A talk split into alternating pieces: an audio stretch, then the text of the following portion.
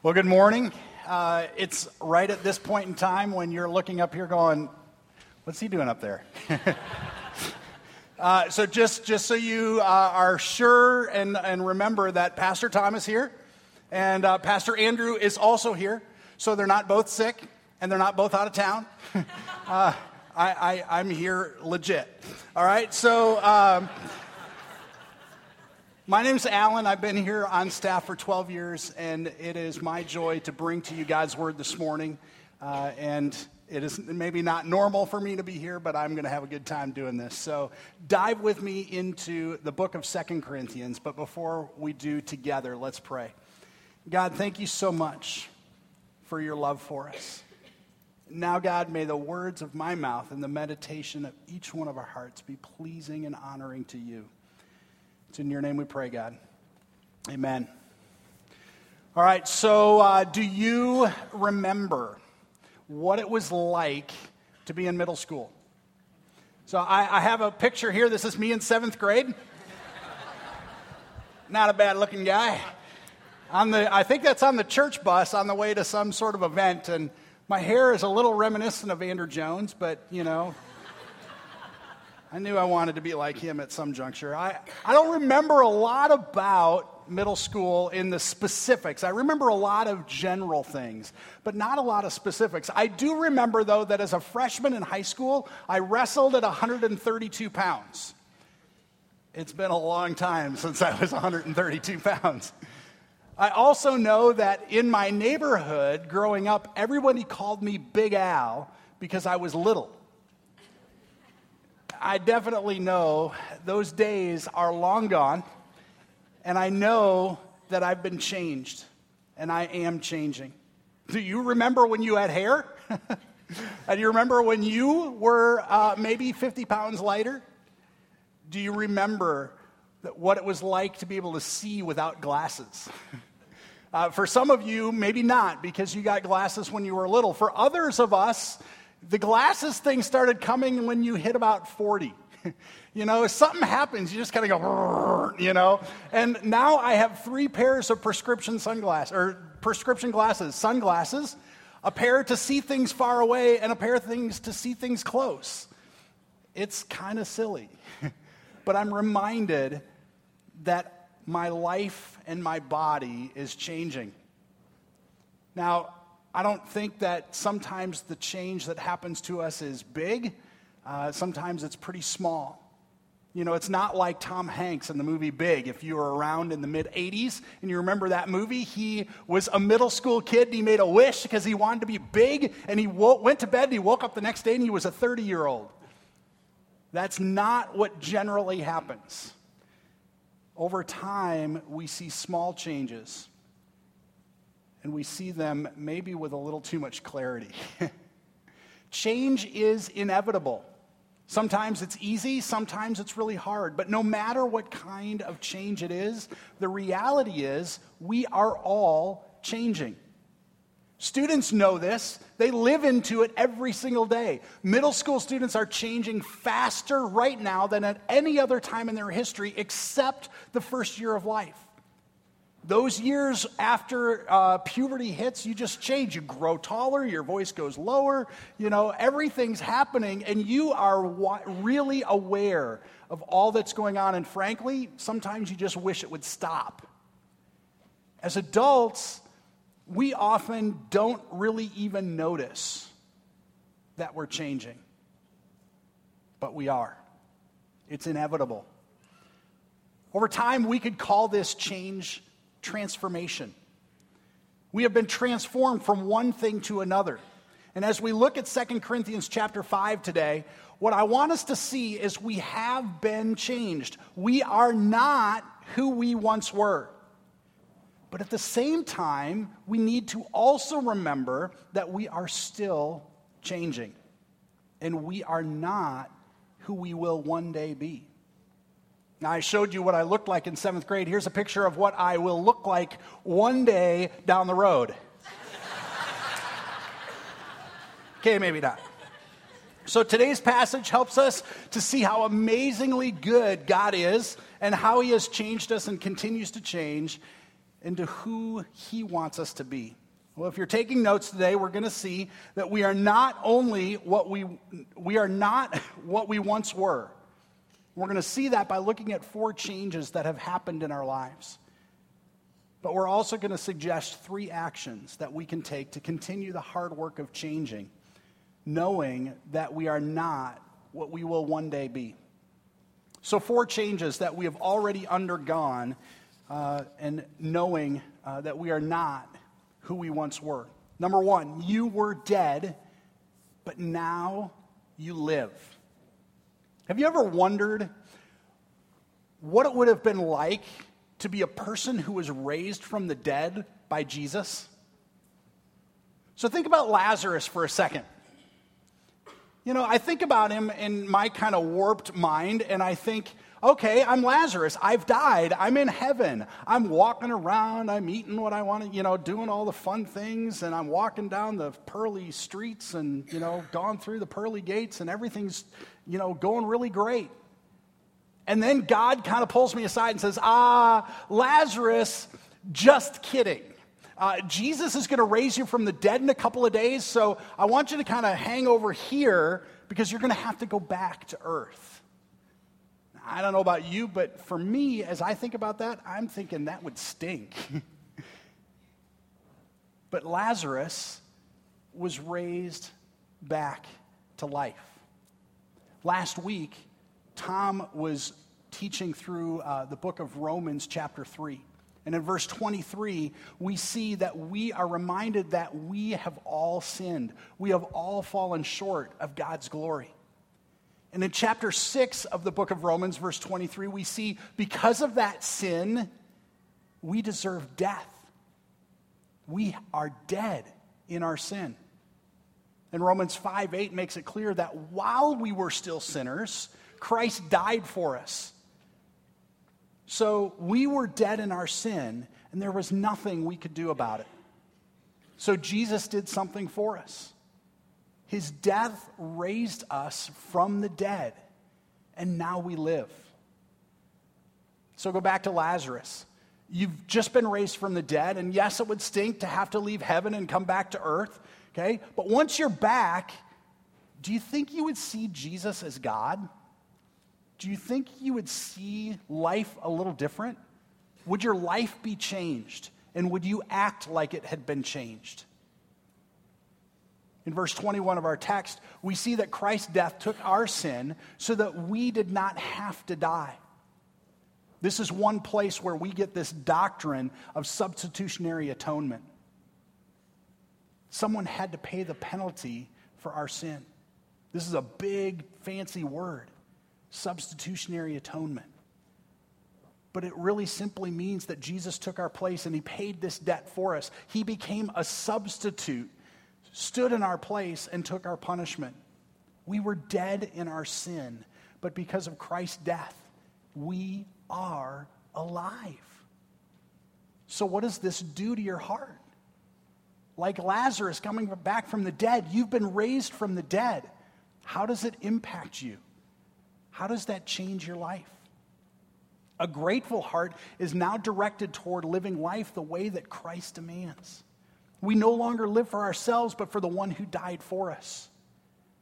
1 Corinthians chapters 6 and 7, Paul tells us that we are not our own. We were bought with a price, and this price was Jesus' life. So, how can this change be seen in our own lives? We have to ask that question. How is this change seen in your life? Does it look like we've changed? Do we live like we were once dead, but now we're alive? I think many times as Christians, we think about this death to life change and we think, oh, you know, it's easy to see in someone who maybe became a Christian a little bit later in life and they had kind of a wow conversion because they're, you know, they lived a life that maybe was a little more exterior looking where you could look at them and say, wow, they have some issues. and Jesus helped them clean those issues up. And sometimes we look at, at, at people like that and we say, that's really awesome. They've been, they were once dead and now they're alive. But when we look at our own lives, if you were maybe uh, one who came to Christ as a small child, like I was, you go, well, what's changed? And I look at this and I think about how I measure my children as they've grown on the wall. You know, you put the little mark on the pencil mark on the wall and you put a date on there. And no, I can't see my kids growing every day. Oh, they grew, you know, a micrometer or whatever. and, uh, but over time, you see change in their life, you see them growing. And I think for those of us who have grown uh, up in the Lord, we might have to look a little more carefully at maybe some of the places in our heart that are not so easily seen by others. The selfishness, the potential lack of integrity or lack of honesty, or the anger issues. We have to see how much we've changed over the years. How has God been changing you? You once were dead, but now you're alive. You were not, you are not who you once were. You have been changed. And the second change that we've undergone is that you were old, but now you're new. And this is verse 17 in our, our passage here, 2 Corinthians 5:17.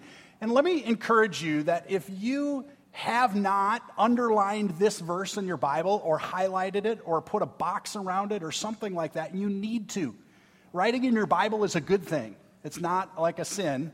Okay, so writing in here or memorizing this verse, this is one of the verses that you need to have in your heart. Let me read it again for you. Therefore, if anyone is in Christ, he is a new creation. The old has passed away. Behold, the new has come.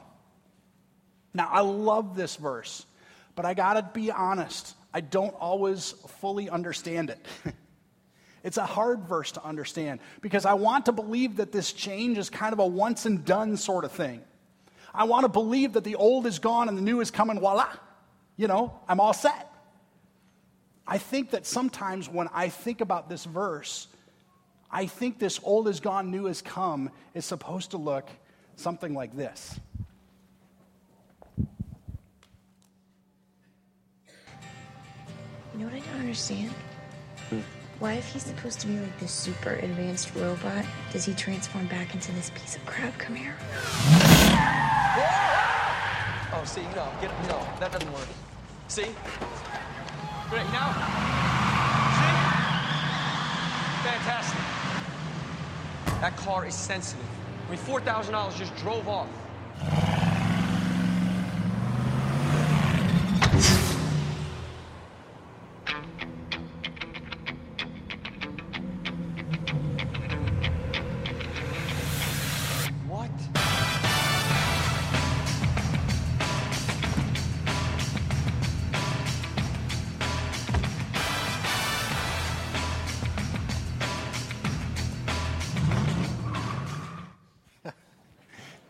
See, I'm not sure that's what this really means. I think there's a mystery here. Okay, we have been changed. The old is gone and the new has come, but we are also still changing. We are seeing today that change is happening in our lives, and we are some, a, a creature that has been made new, but we also have a ways to go. We are not what we once were, but we are also not who we will one day be. When I think about these, this through the lens of the four chapter story of God, if you not, are not familiar, our four banners on the back wall just help us to kind of remember this visually. When you get to chapter three of God's story, we see that God is about the business of restoring and making new.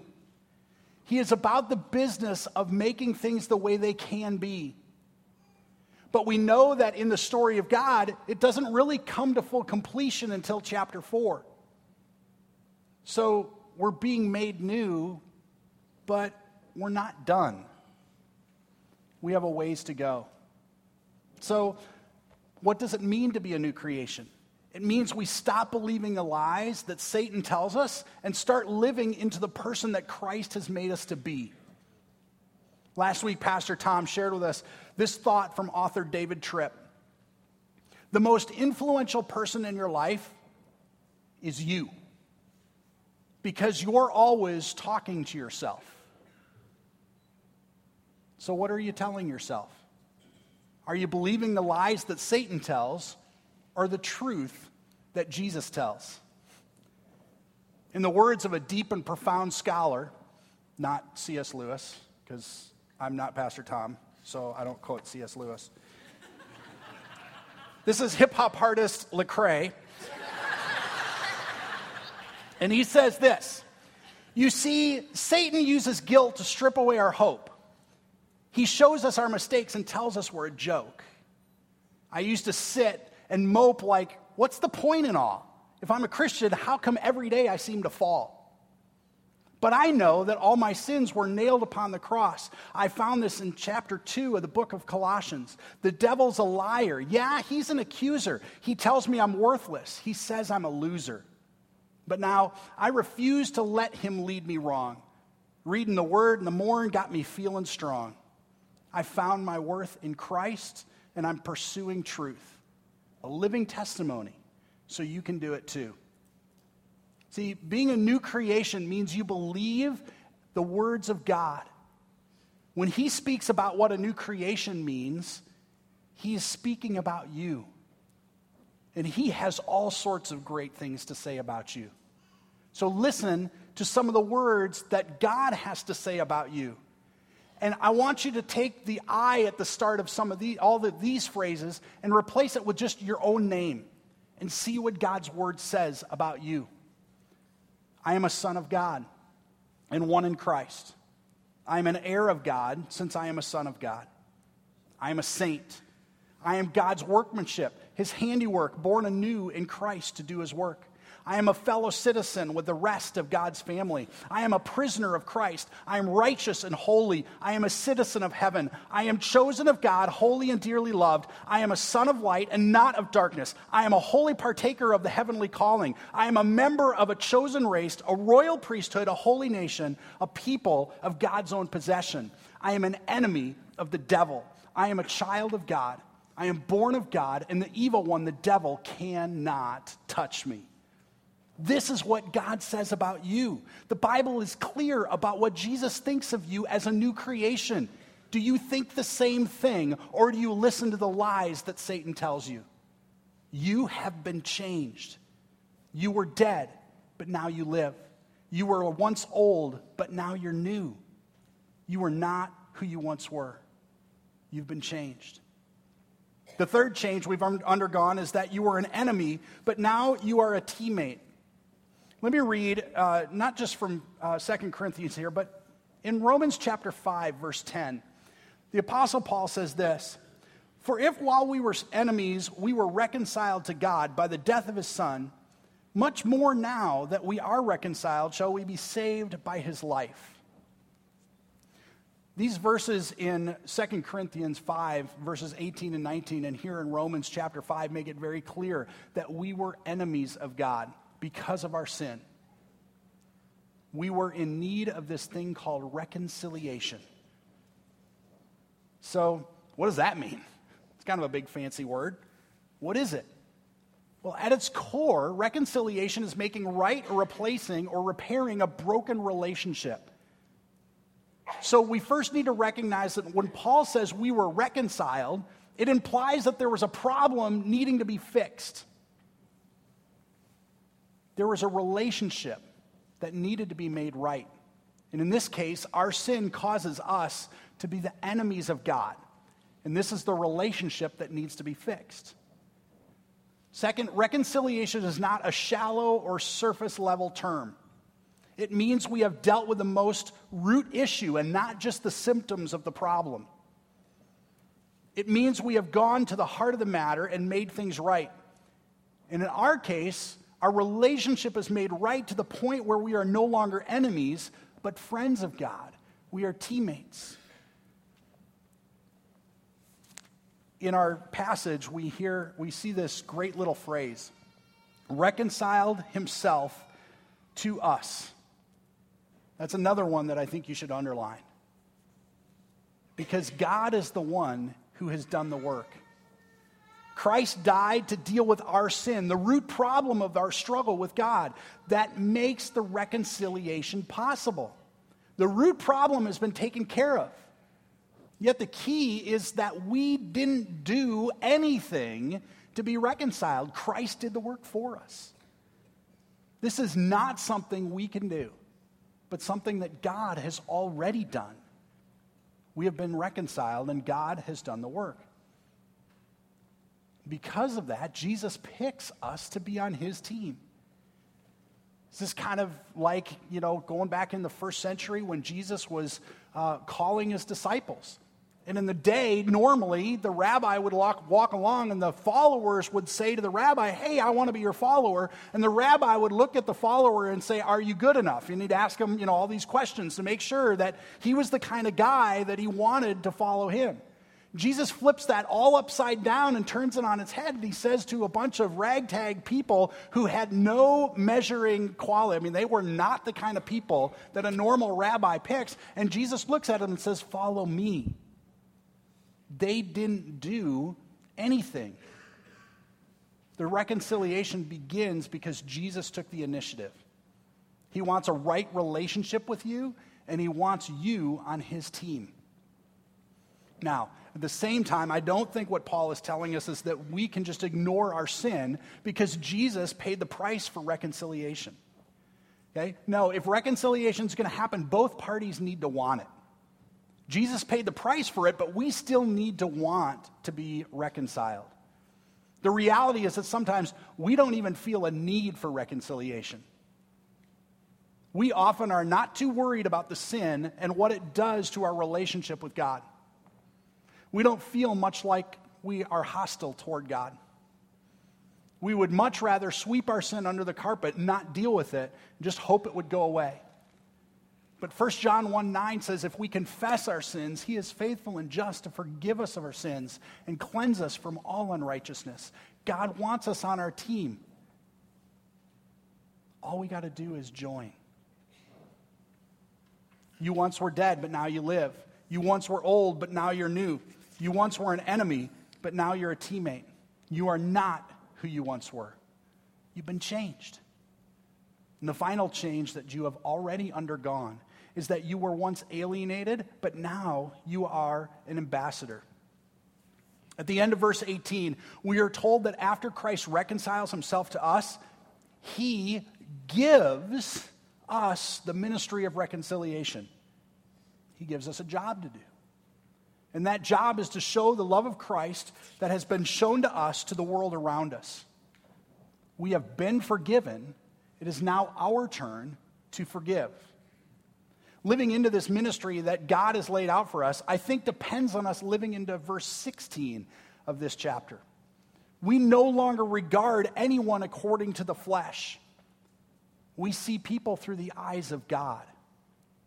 This points back to Genesis chapter 1 that we were all made in the image of God. And when we see the people around us as people who are image bearers, as people who are made in God's image, it doesn't matter who they are or what they've done or what they continue to do or what they will do. They are made in God's image and they deserve to be shown this ministry of reconciliation, this ministry of bringing people into right relationship with God and man. This reframing of our view of the world and the people in it allows us to be concerned for them and give away what we have already received. And if we don't see the world and the people in it as God sees it, we will not accept this job offer. In verse 19 and 20, we have been given another job, and that is being made ambassadors of Christ.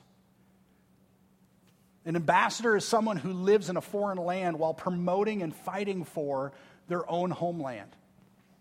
You are strangers in this world, but it's our job to promote our homeland. So, maybe a little bit of a reality check here. Paul is not saying, Hey, do you want to be an ambassador? He's saying, You are an ambassador. So, the logical follow up question is Are you a good one? Brennan Manning, who is a priest and an author, once wrote the greatest single cause of atheism in the world today is Christians who acknowledge Jesus with their lips and walk out the door and deny him by their lifestyle. Everything we do and say points people either to or away from Christ, either makes us or a good or a not so good ambassador? How are you doing? You once were dead, but now you live. You once were old, but now you're new. You once were an enemy, but now you're a teammate. You once were alienated, but now you're an ambassador. You are not who you once were. You've been changed. So these four changes have already happened. We've seen that we are not who we once were because of these four changes. However, there's another part to the story. Change is still happening, it's still going on, and sometimes that change is really hard. True, we are not who we once were, but it's also true that we're not who we will one day be, and getting there is not always fun. And because of this, I want to give you three action steps that we can take knowing that we are not yet who we will one day be. But before we get there, I want to be transparent for a moment, and I want to call this spade a spade. See, as I see it and experience it, sometimes change is really easy. Sometimes, you know, sometimes it just happens. However, sometimes change is really hard. Sometimes we don't want to change. Sometimes we do. Sometimes we want to change and we can't. Sometimes it seems very elusive. Sometimes change is not always immediate or the way we want it to be. And sometimes we have legitimate questions about why it takes 20 years to change. Or harder still, why it seems like I've never changed. So, although I know that we have been changed, I also know more change is needed, and that change may not be always easy or fun. In fact, sometimes it's really hard. If you don't believe me, think about the date January 1st. It's coming up in just a few short weeks, and if you're like me, you will probably come up with some New Year's resolutions. But let's be honest how many of us will actually change as a result? you know, I can't tell you how many times I've put get in shape and eat fewer cookies on my New Year's resolution list. But you know what? I'm still not in shape, and I still eat way too many of Becky's cookies when they come out of the oven, especially when they're warm. I love butter. Come on. So sometimes we want to change, and sometimes we do change, but sometimes we can't seem to get it done. Sometimes we know we need to change, but the reality is we just don't want to. I know I should eat my vegetables. You know, I know they're good for me. I, I know I should set a good example for my kids, but I don't like vegetables, so I don't change. Author David Brooks, in a New York Times article entitled How People Change, reminds us that change is not always easy. And here's what he says You can tell people that they're fat and that they shouldn't eat more french fries, but that doesn't mean that they'll stop. You can make all sorts of New Year's resolutions, earnestly deciding to behave better, but that doesn't mean you will.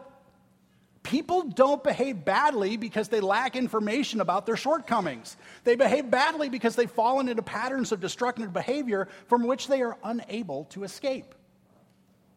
The fact is, we like the stuff we do. If sin were not attractive, we would never want to sin. We can believe the facts that eating too many french fries will kill us. But if we like french fries, behaving, believing that they will eventually kill us may not make any difference. I know I should not eat six cookies when they're warm out of the oven, but I do it anyway.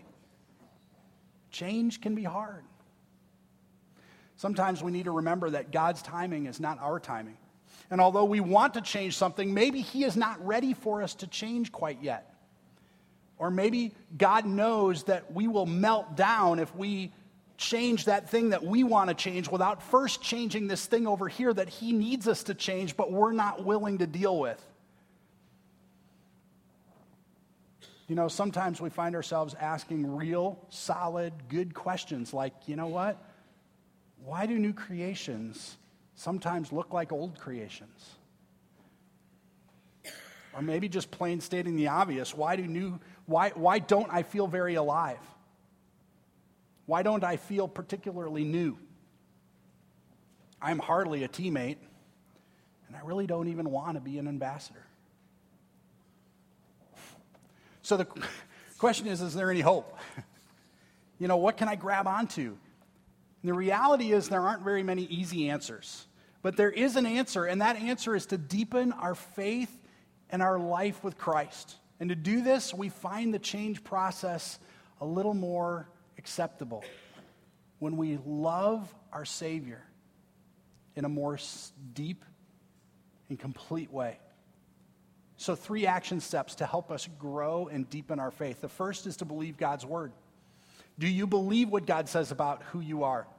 If you are not yet a follower of Jesus, the changes that we've talked about, these four changes, they don't really apply to you. Okay? But the question here is still valid. Do you believe what God says about you? For you, do you believe you are dead in your sin, living an old way of life, an enemy and alienated from God? This is a start. If you believe these things, you can see the four changes that we've already talked about take place in your life. Your status can change by accepting this reality and turning your life over to Jesus. Now, if you've already turned your life to Christ, if your status has already changed, you can refer back to those four things and you know that you are a child of God. This is the same God that made the universe. Do you believe this? We need to begin with belief. It's a starting point we cannot skip. It's step one in a lot of recovery programs for a reason. We have to admit that we have a problem and that we need help. We have to believe what Jesus says. Once you turn your life over to Christ, the four changes we've already talked about can happen. They have happened. Do you believe this? Do you believe what God says about you? So, belief is the first step, but it's not the last. The second is remember God's plan. Remember, God's plan includes change. His plan includes change.